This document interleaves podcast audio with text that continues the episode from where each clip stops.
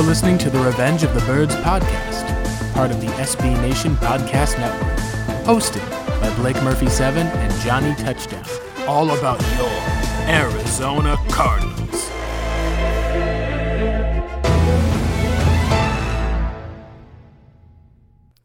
Hello and welcome in. This is the Revenge of the Birds podcast. We are doing a preview today of the Los Angeles Rams coming to town to play your Arizona Cardinals. Uh, we'll kind of talk about the complete perspective, the past history, um, but we'll start off the show at least looking at the second N F L team in the Valley now. Uh, we'll be able to break down all of this as well as talk a little bit about Uh, what the Cardinals will look like if they do end up uh, dropping this game, as well as some of the implications if they win. Uh, here to talk about all of that in today's show with me is my co-host, the Venerable John Venerable. And uh, John, before we talk about the Niners coming to uh, essentially the Phoenix market for the time being, how are you doing? I'm doing well, Blake. I've I'm off my soapbox. I'm done sulking, and I'm I'm anxious to to get this game. I wish it was Sunday right now, and, and I've avoided major media platforms, and I haven't been online all that often this week outside of Twitter with Cardinal faithful. I mean, we we need a W this weekend, and so I'm hopeful they need to come out of this uh, this little period with a win, and hopefully they'll be motivated following last week's disappointing loss to New England. Uh, let's talk a bit about the uh, San Francisco forty-niners uh, right now with the Uh, lining up as far as with the California teams that are there. You kind of are in the middle of a pickle with them being in that San Francisco area.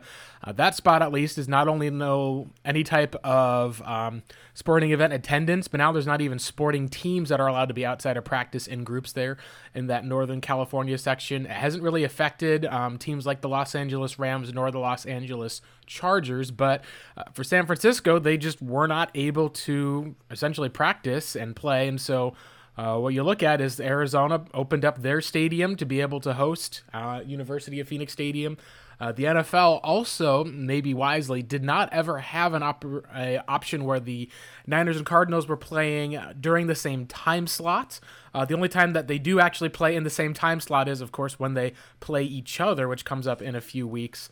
Um, so it is interesting. They're still, you know, practicing outdoors, kind of are in hotels. A lot of the players, at least ultimately, are kind of going through the same COVID protocols they did before, but now they're doing that out of hotels versus at home. Uh, all of their kind of flights and travel is probably going to be having a team jet, at least over at the Sky Harbor International Airport, is my guess. And uh, John, this is kind of going to be interesting. I know Kyle Shanahan talked about the mental state of players and how you're not able to kind of play or practice in your element. It's, it's very different. I don't know if you can talk as much about like the impact that it's going to have necessarily on the team or the game, but it is just an interesting kind of facet. And with these times of COVID and adjusting, and, you know, Niners go to one part of the country that is open, and so now you're kind of sharing a building with them, and as a result, I'm not sure if that means they're going to be in your home locker rooms or how that's going to even work. But uh, what are some of your thoughts, at least, about how the Niners are essentially right now an Arizona team, and in that result, you have a division rival a little bit closer than ever? Yeah, I think, you know, it just it's par for the course with this year, twenty twenty. It's it's so unpredictable. Again, we say this seemingly every week, but we're just we feel fortunate just to have sports and and to have football. And they had to make the right decision for them to be able to continue playing because of the the regulations that have been set forth in California, um, so or specifically in San Francisco. So.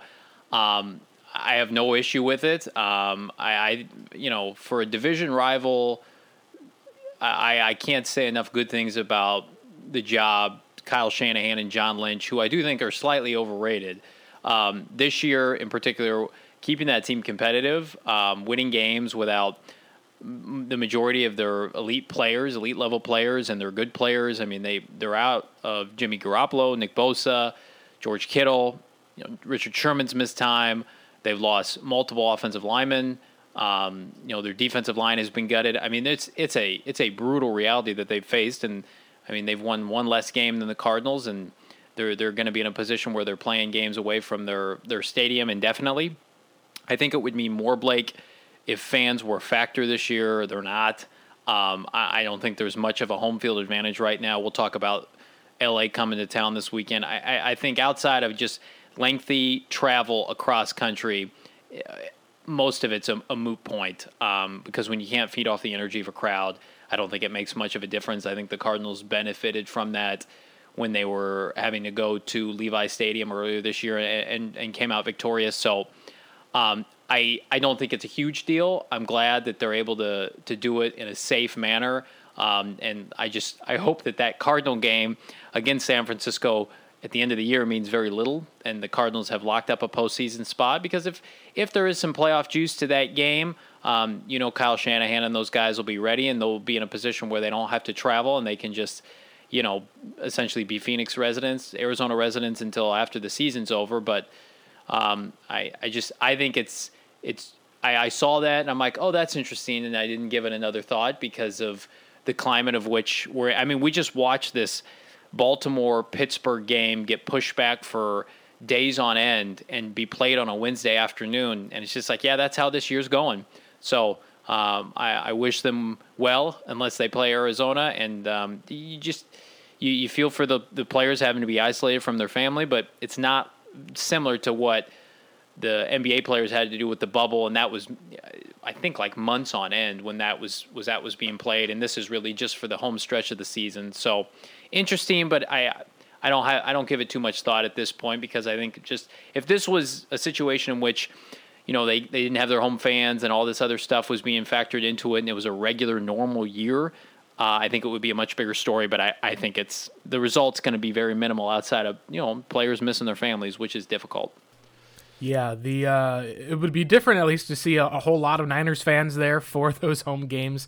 Uh, it's got week thirteen and fourteen at least. I believe one of those is actually going to be uh, against the Bills, and then the um, I have to look up and see what the other one is for that one that they've got left. It's against the oh, I think it's Washington actually. So yeah, it's the Washington football team at least for that with thirteen and fourteen, and that's uh, Monday night game. You've got a Sunday afternoon game, and then after that, essentially they're on the road for the Uh, next two weeks. One of those, ironically enough, will be a new kind of home game in Arizona Stadium. And then we've got no word on that week seventeen game yet. Um, essentially due to uh, Santa Clara, Santa Clara County, uh, all contact sports banned, uh, fourteen-day quarantine for anyone traveling into the area from over one hundred fifty miles away. So essentially, not only is a no contact sports thing there, they have a fourteen-day quarantine. Um, you've seen the C D C advocate about ten days or so, but anything outside of about five or seven days or so is just not going to be workable with an N F L schedule this year. Um, the N F L is trying to avoid having a week eighteen as of now, and so it's at least nice that the Cardinals were able to um, open up. It's interesting that the schedule kind of lined up almost perfectly for that, and we'll end up seeing, John, uh, what are your thoughts on if this is going to turn into a playoff bubble type situation? I mean, we just got done with a Steelers Ravens game that was delayed for who knows how many times, at least uh, unofficially even. They finished that game. You end up having kind of your second and third string quarterbacks come in. It's just been kind of a rough season for the most part. We at least are still seeing the Cardinals are going to possibly be missing one of their key players still, which we'll talk about uh, in a little bit coming into this week.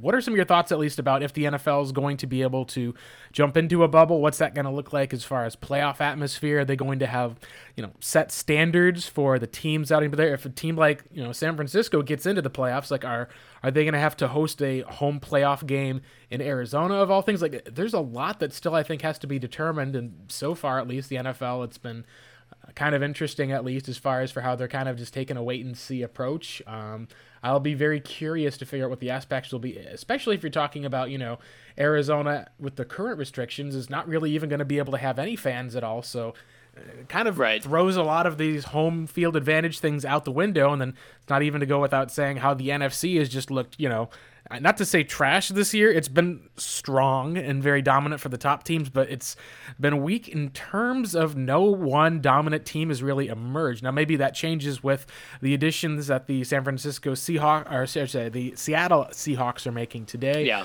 Um, we can talk about for the future at the end of the show, but right now, John, I think it's more of just a question of what is any playoff picture going to look like if the Cardinals make it, and that's kind of an if at this point because at six and five, it's no guarantee um, with these games that they have left to play.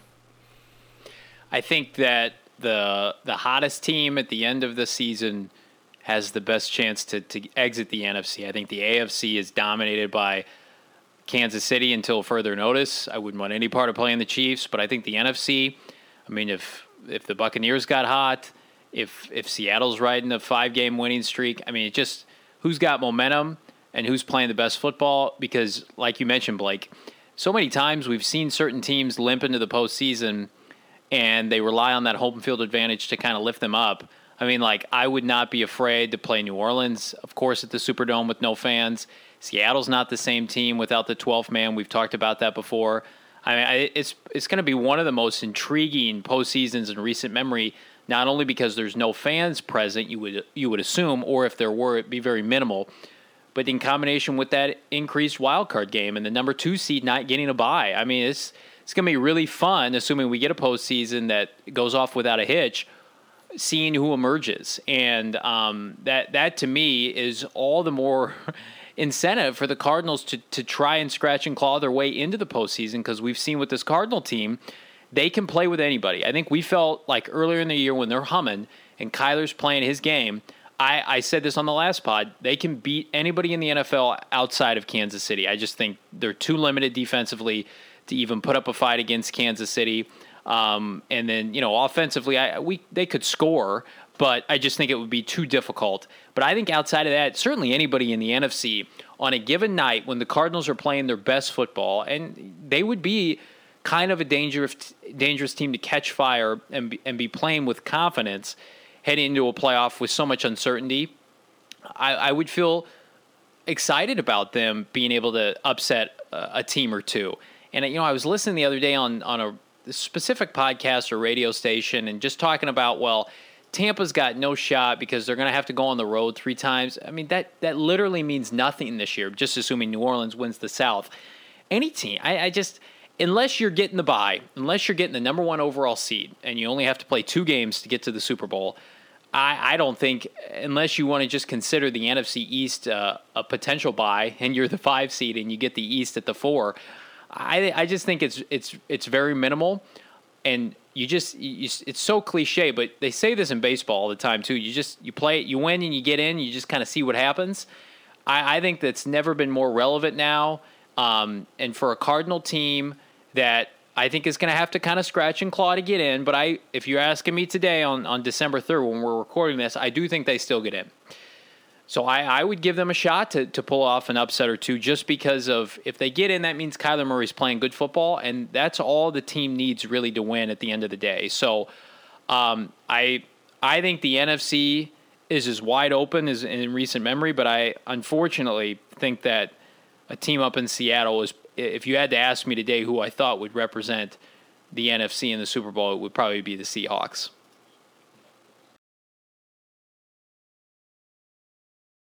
Biggest thing I think that's tough to see is with uh, the M V P race this year, like you said, essentially it's been kind of Mahomes doing whatever Mahomes normally does. It's just been head and shoulders ahead of everyone else. So uh, that's been something that's been fascinating to be able to look at and see how that will break down, because, um, you know, like in the A F C, like you said, uh, you got an undefeated Steelers team, but Ben has just not looked like his regular self. The Chiefs have just basically kind of been their own worst enemy as far as the, any of the losses that they've dropped.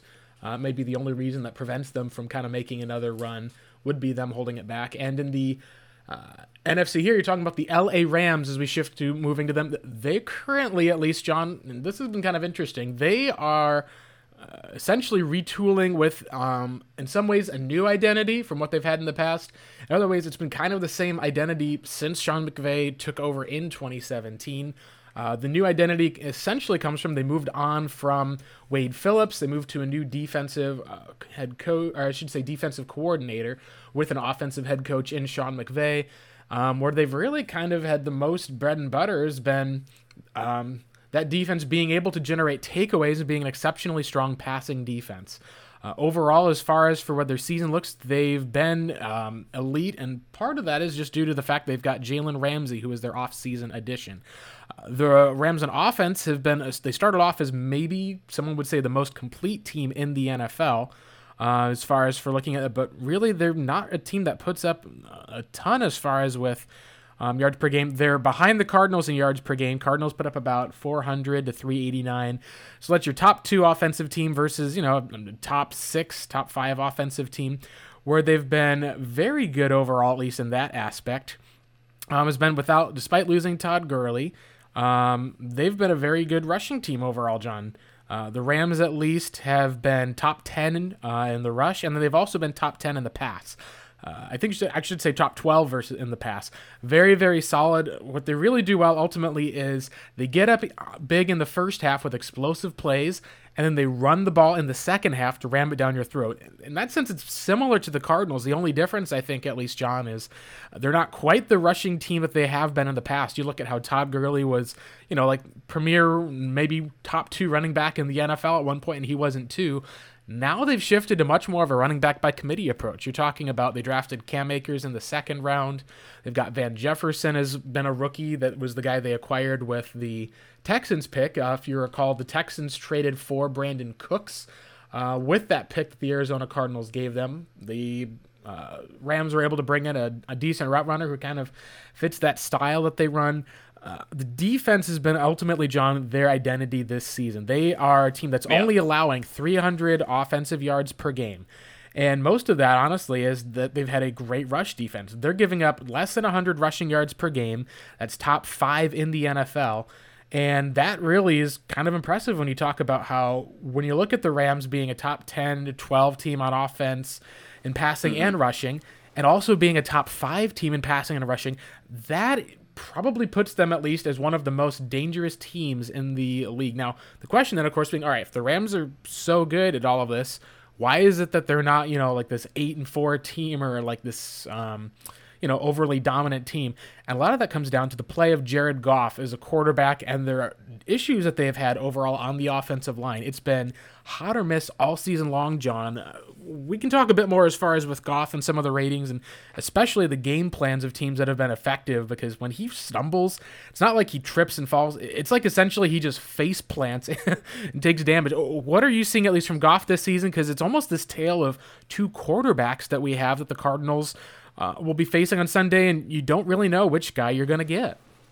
Well, I know what I've gotten from Jared Goff since Sean McVay arrived when he's played the Arizona Cardinals, and that's a quarterback that's basically been flawless. I mean, they I, I don't think we can have this conversation without first discussing the fact that the Cardinals have never beaten Sean McVay. Goff was horrendous his rookie season, but since then in two thousand sixteen, Sean McVay has just utterly embarrassed the Arizona Cardinals. And that, I mean, like we, we can't have this discussion without breaking that down. And so anything that I see from them this year has to be taken with a caveat that the Cardinals are trying to exercise some demons with Sam, with with this Rams team.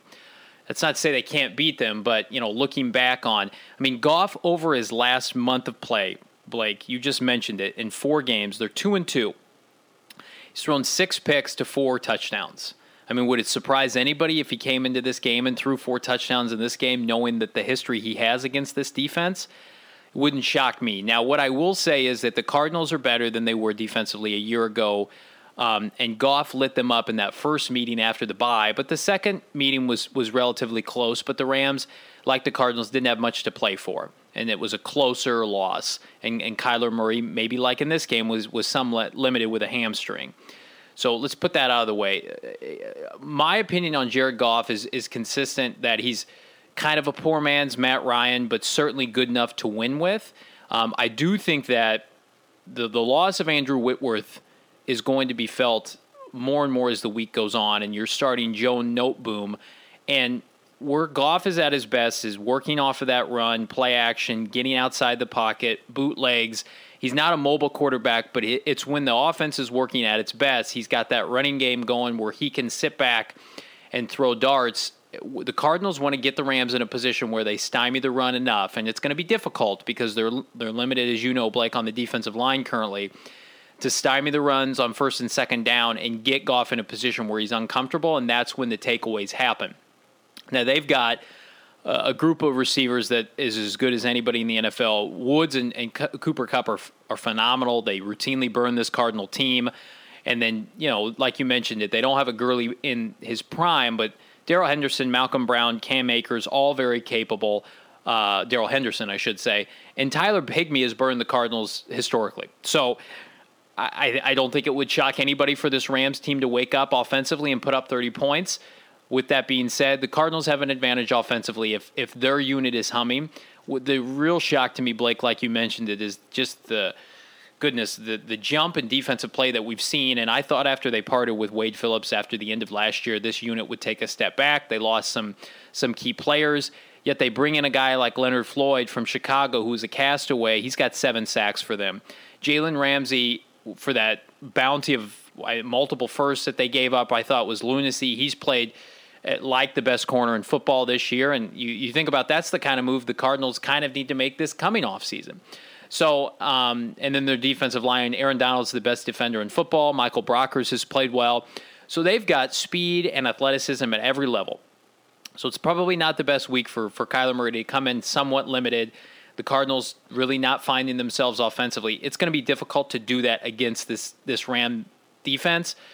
But what I will say is that the Cardinals match up with this team better, I think, than a lot of the, the offenses that the Rams have faced. So what I mean by that is, you know, you watch this Ram defense tee off against the likes of Tom Brady on Monday Night Football, and you're thinking, man, how are the Cardinals going to put points up? But I just think that this Rams defense looks better against those kind of quarterbacks, the mobile Q B or immobile Q Bs, the stand in the pocket. If Kyler is able to beat Kyler Murray and run around and do what he does. I mean, this team has lost to the Niners twice, who like to run the football, but they also like their quarterbacks to move a little bit. Nick Mullins has looked athletic in their one outing, and Jimmy Garoppolo actually ran wild against San Francisco, the, or excuse me, uh, L A, the first meeting.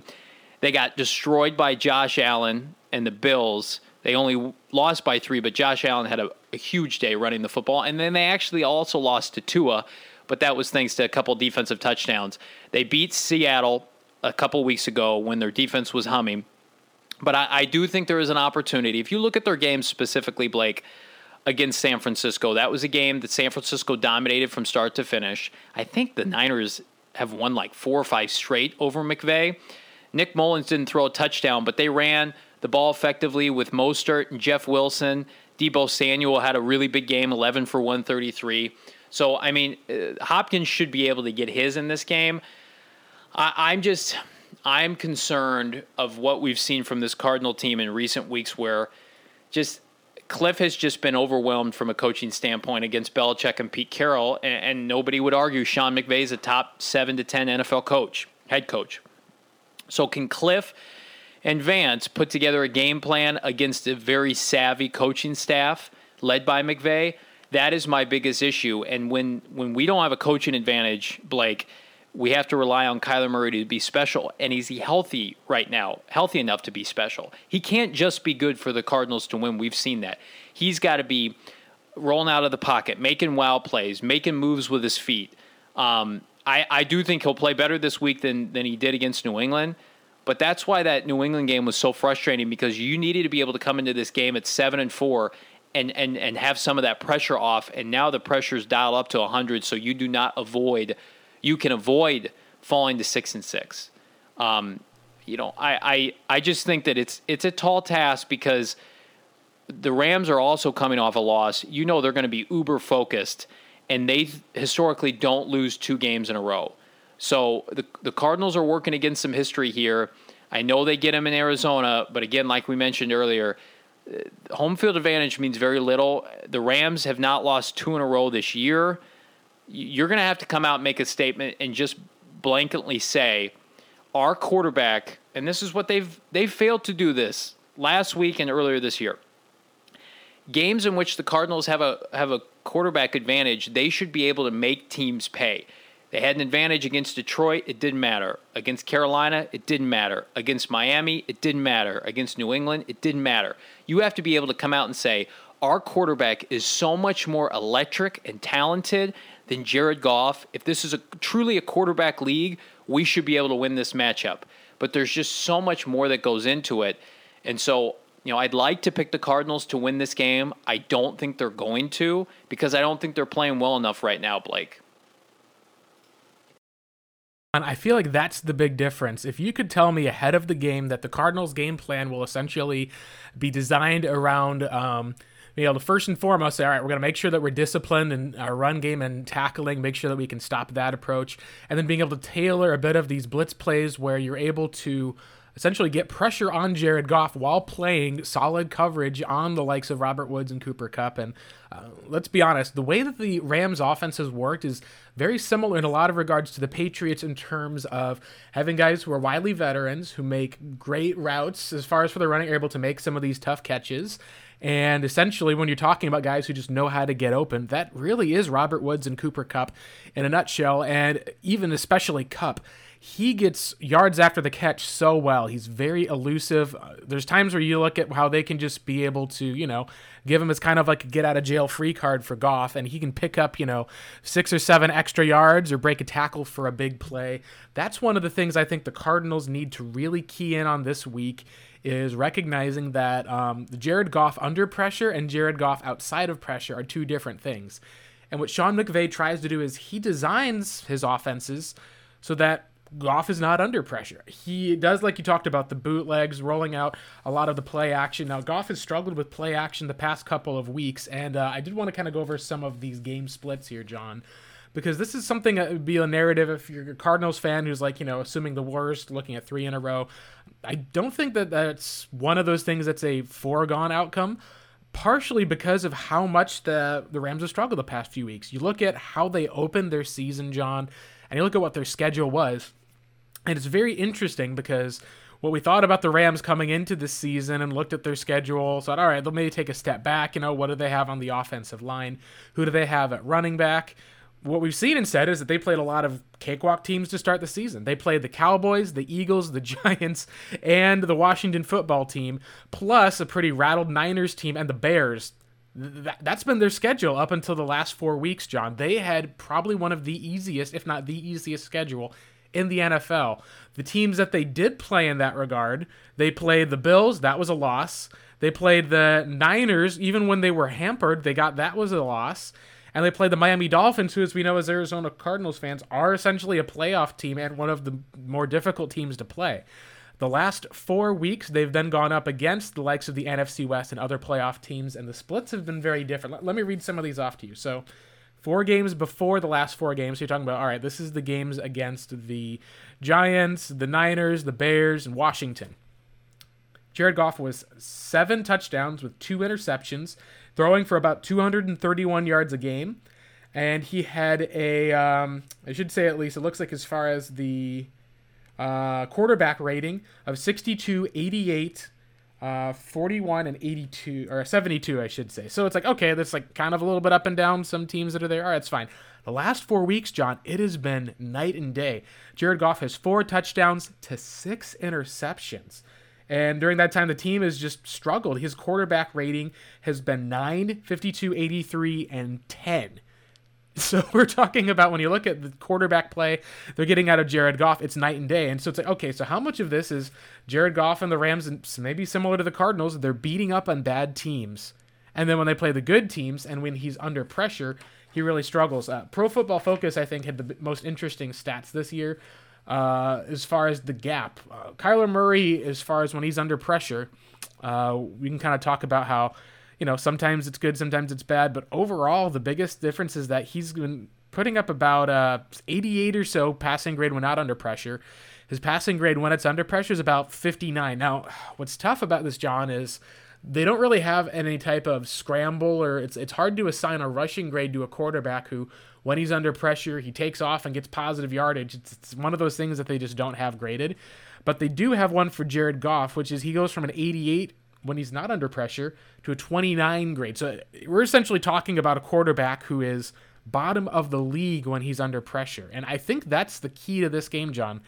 If the Cardinals are going to make the Rams pay, I, I, it comes in with this kind of a game plan. You stop the run up front. The Rams offense, as we've seen, play much, much better when they can run the football and Goff doesn't have to throw. He, if he throws for, you know, two hundred thirty yards a game, the Rams can still put up points. I think you'll be in trouble. The biggest thing on the other end is if you can force him under pressure, he'll throw you the ball. That's what's really we've seen in the past few weeks.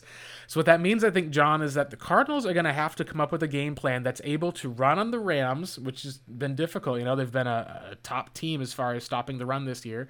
Be able to run on the Rams, be able to take advantage of the fact that you're probably going to win some, lose some with DeAndre Hopkins and with the likes of Jalen Ramsey.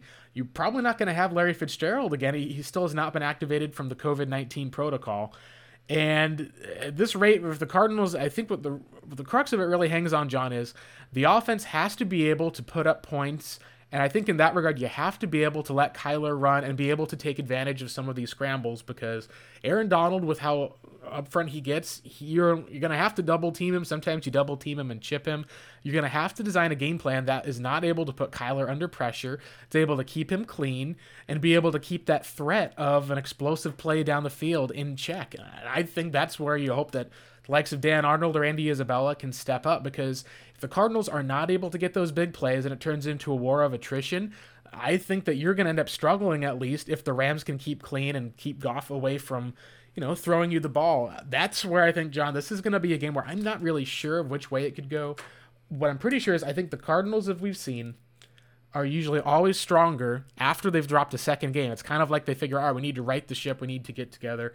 The difference is that they've always usually played a team like the Jets, or had a, a three-team schedule last year at least against some pretty easy teams. They were able to kind of pull off some wins. This is against one of the best teams in the N F C.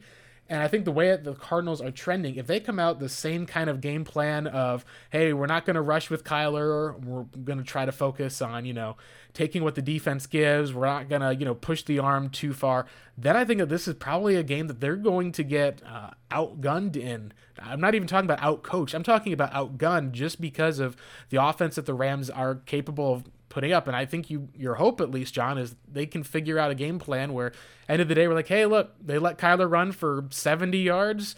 You got two touchdowns that were there. Jared Goff threw two picks to him. That was the difference in the game. That's what the Cardinals need to have and have to be the focus this week, John.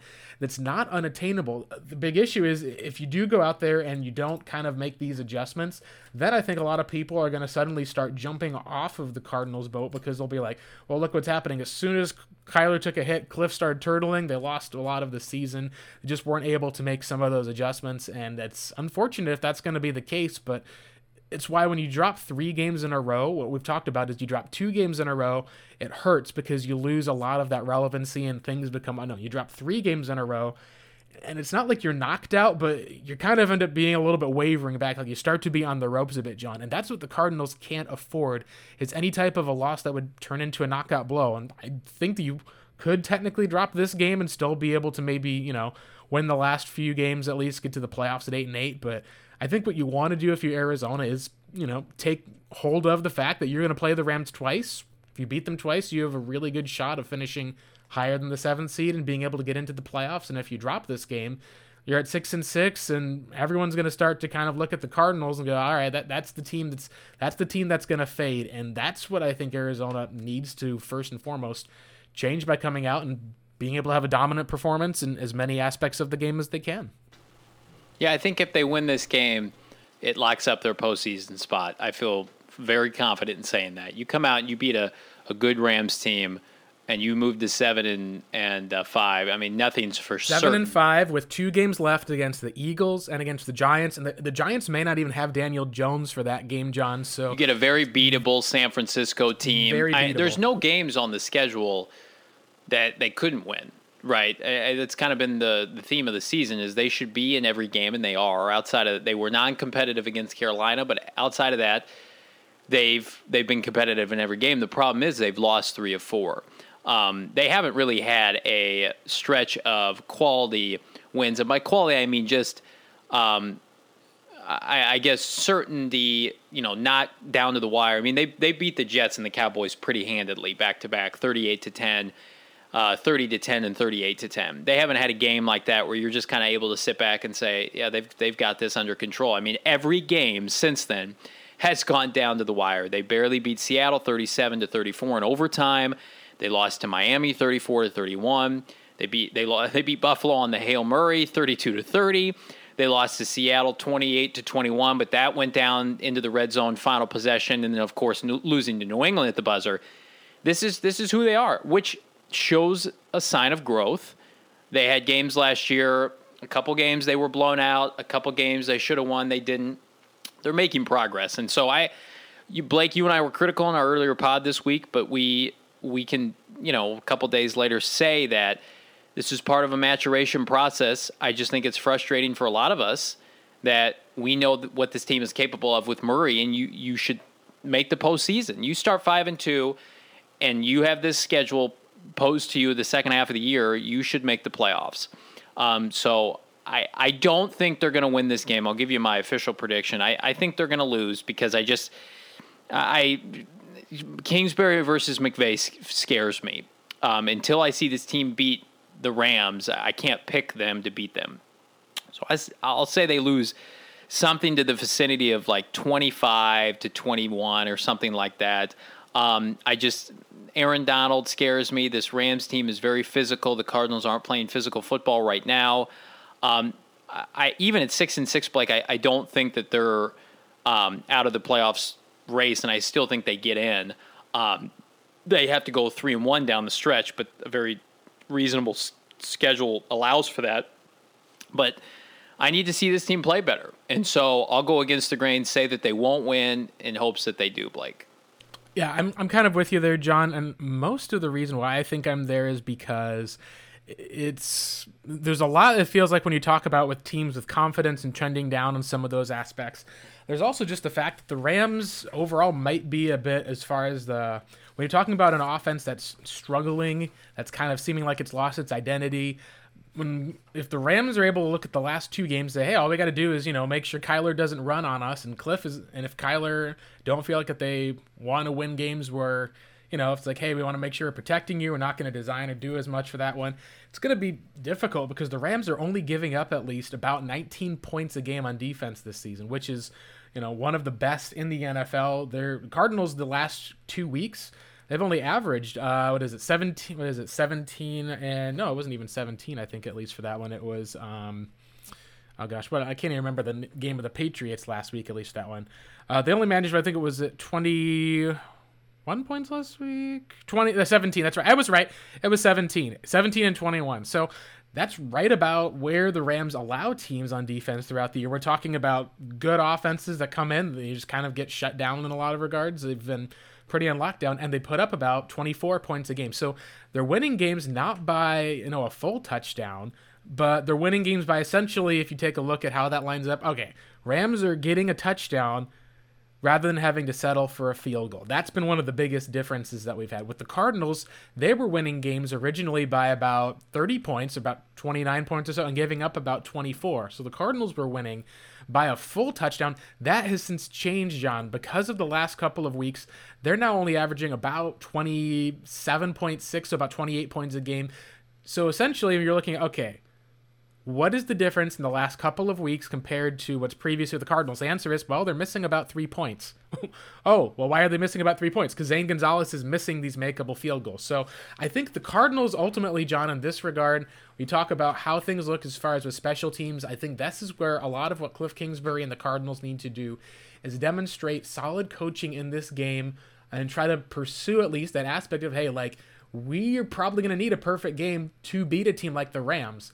Are we capable of that? And if they can show that they're capable of that, that is, I think, the confidence boost they'll need, because otherwise you go in at least having to look for a confidence boost against the Niners, against the um, Eagles, against the Giants. That Saint Louis, or excuse me, I almost said that again. I seem to do that even though they've already moved. That Los Angeles game that may or may not be in L A at the end of the year is going to be potentially a playoff game for the Cardinals to have to get in, because teams like the Vikings are coming on strong. You are going to be tied with them if they beat the Jaguars this week. And uh, and, and the rest of the N F C picture, at least, John, is all you got to do, I think, is get in. What's tough is that we were kind of looking at this Cardinals team and going, all right, who exactly are they? This is a, a kind of world-beating offensive team that can, you know, dial up pressure or get turnovers one week, and the next they're, you know, locking down the Patriots and struggling to get the ball downfield. I think if I had to pick, at least, I think it'll be close. I've got it as a One point loss. I, if I had to predict what I think will happen, I think Arizona will put the team in position to succeed. They'll be able to take a win with a, uh, essentially with a field goal by Zane Gonzalez, and I think that he'll miss again. I just, and this is something where Zane, if he proves himself and is able to bounce back, um, then I think that will be the case. But so from from what we've seen, John, is that this Cardinals team is kind of, if they're not able to put you away when it's come down into the clutch, they've essentially kind of shot themselves in the foot. And against a team like the Rams, um, even though Sean McVay can sometimes do the same, it's really hard for me to be able to see this team not wanting to uh, wanting to bounce back while then running into a Rams team that's looking to bounce back as well. And as we saw against the Seattle Seahawks in that second game, they just have not done well with teams that are good teams uh, coming off a loss. So I've got this as a final score, at least, of I've got it as Rams twenty-two, uh, Cardinals twenty. So what I have is the final score. I think that the Cardinals will be able to put up some points for that. I think that that'll get in position. It'll just be rough, and I don't know if that's going to be it as far as with Zane or the other aspects, but I think if you're the Cardinals, you have to be able to identify who's going to be the guys who are here who are going to make plays when it counts. Uh, I think that they've got some of those guys already. I think there's others that probably need to step up more.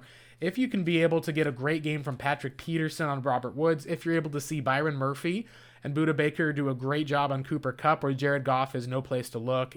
Vance is able to bring guys like, you know, Simmons or others on the blitz. I think that they've got a really good chance to be able to win this game decisively. But right now, John, the way this offense is, unless they can figure out some type of magic or mojo to go back to who they were a couple weeks ago, with Kyler hitting deep throws, with Kyler being able to run around the field, with them throwing the ball deep to DeAndre Hopkins, not just comeback routes. That, that's to me, I think, is the biggest thing that you need to look for in this game, John, is they need to be able to get some explosive plays down the field, and I think it has to involve DeAndre Hopkins. He's gone from getting, you know, fifteen targets a game to like five catches on seven targets, and that can't be what the Cardinals are going forward. He is a crucial part of their identity.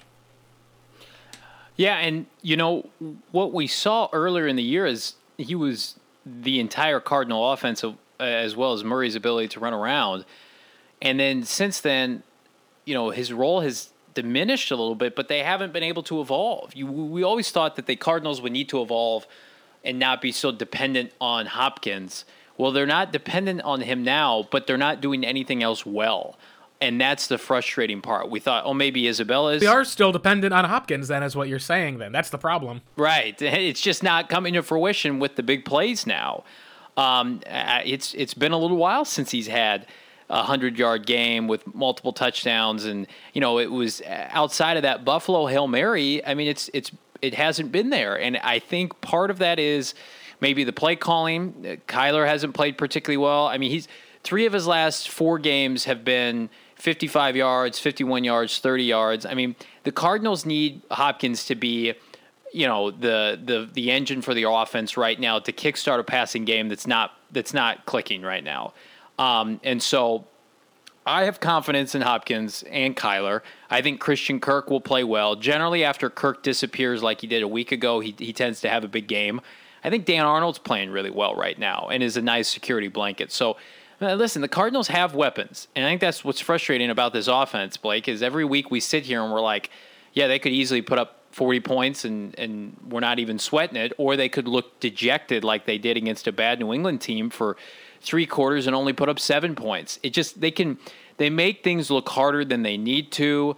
They can't pick up short yardage, but then they can flip a switch and Kyler can look phenomenal. The good news is, if you're listening to this podcast on, on Friday, Kyler was a full participant in practice on Thursday. Um, and so you would think another week to get that shoulder right. He's heard the criticism all week about how he can't, you know, sit in the pocket and throw darts, how his mobility is everything to him being successful. I I just think we need a special Kyler Hopkins kind of game and just say, okay, our our number one receiver and our quarterback are better than anything you have mm-hmm. offensively. And we're going to come out and, and solidify that. And that's what they've done against great teams this year. It's just like, okay, you may have Aaron Donalds of the world on your defensive line, and maybe you've got really great players in your secondary.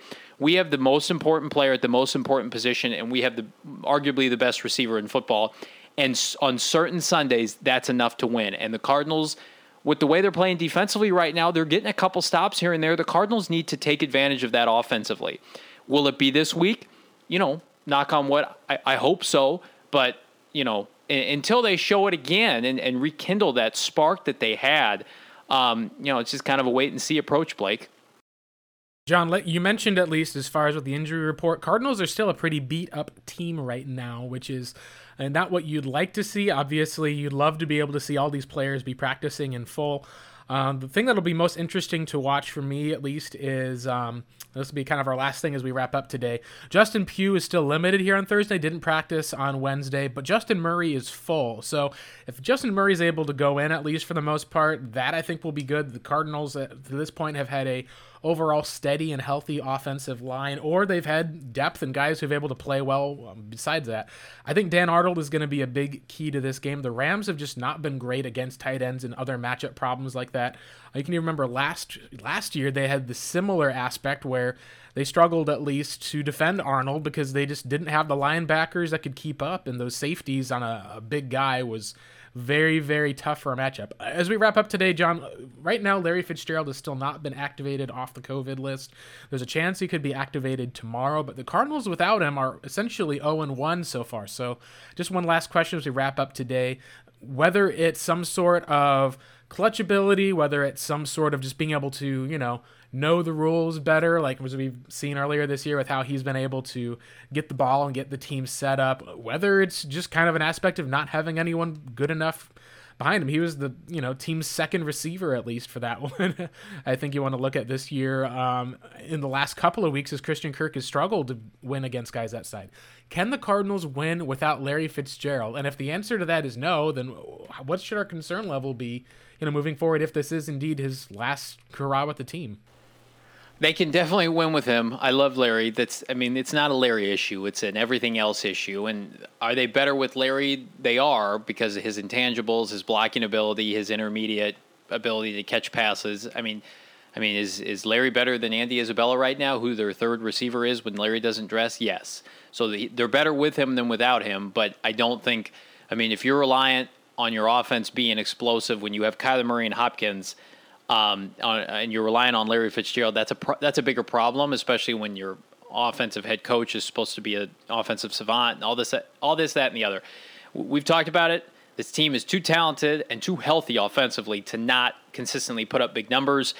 They've they've got no excuse this weekend. I love Larry. If Larry doesn't play, that should not prevent them from scoring thirty-plus points. What what will prevent them is execution, play calling, penalties, Kyler Murray's health, an ability to feed Hopkins, and then what whatever the Rams are able to do defensively. Larry, to me, right now is not, of course, what he once was. You'd rather have him than not for this year. Um, having him beyond this year is a different conversation that I'm sure we'll have, Blake, but I, they're, they should be able to win because they've got Kyler Murray and DeAndre Hopkins. Absolutely, John. That is the hope. We'll be back next week to talk about the game. This has been the Revenge of the Birds podcast. Uh, if you're listening to us, you can find us on uh, Google Podcasts. Spotify is one of the biggest things with our kind of podcast provider, Megaphone. They've just had kind of a brand new type of um, deal with them, which I think is exciting because it means that for all you Spotify lovers who've been getting those uh, end-of-the-year playlists out, be coming to you in even more convenient ways in the future. You can also find uh, us on revenge of the birds dot com. Uh, John, where can our listeners find you and your content on Twitter? Yeah, of course. I'm at Johnny Venerable on Twitter, and then here on the R O T B podcast, as well as in the written form, revenge of the birds dot com. And I do a live post-game Periscope show, which you can access via my Twitter. And hopefully, we haven't been able to do a fun one since that Buffalo game, Blake, so hopefully that changes this week. And that Buffalo game was almost a disastrous one, too. So fortunate, at least, to be where the Cardinals are. We'll get to you on the other side of this weekend. This has been the R O T B Pod.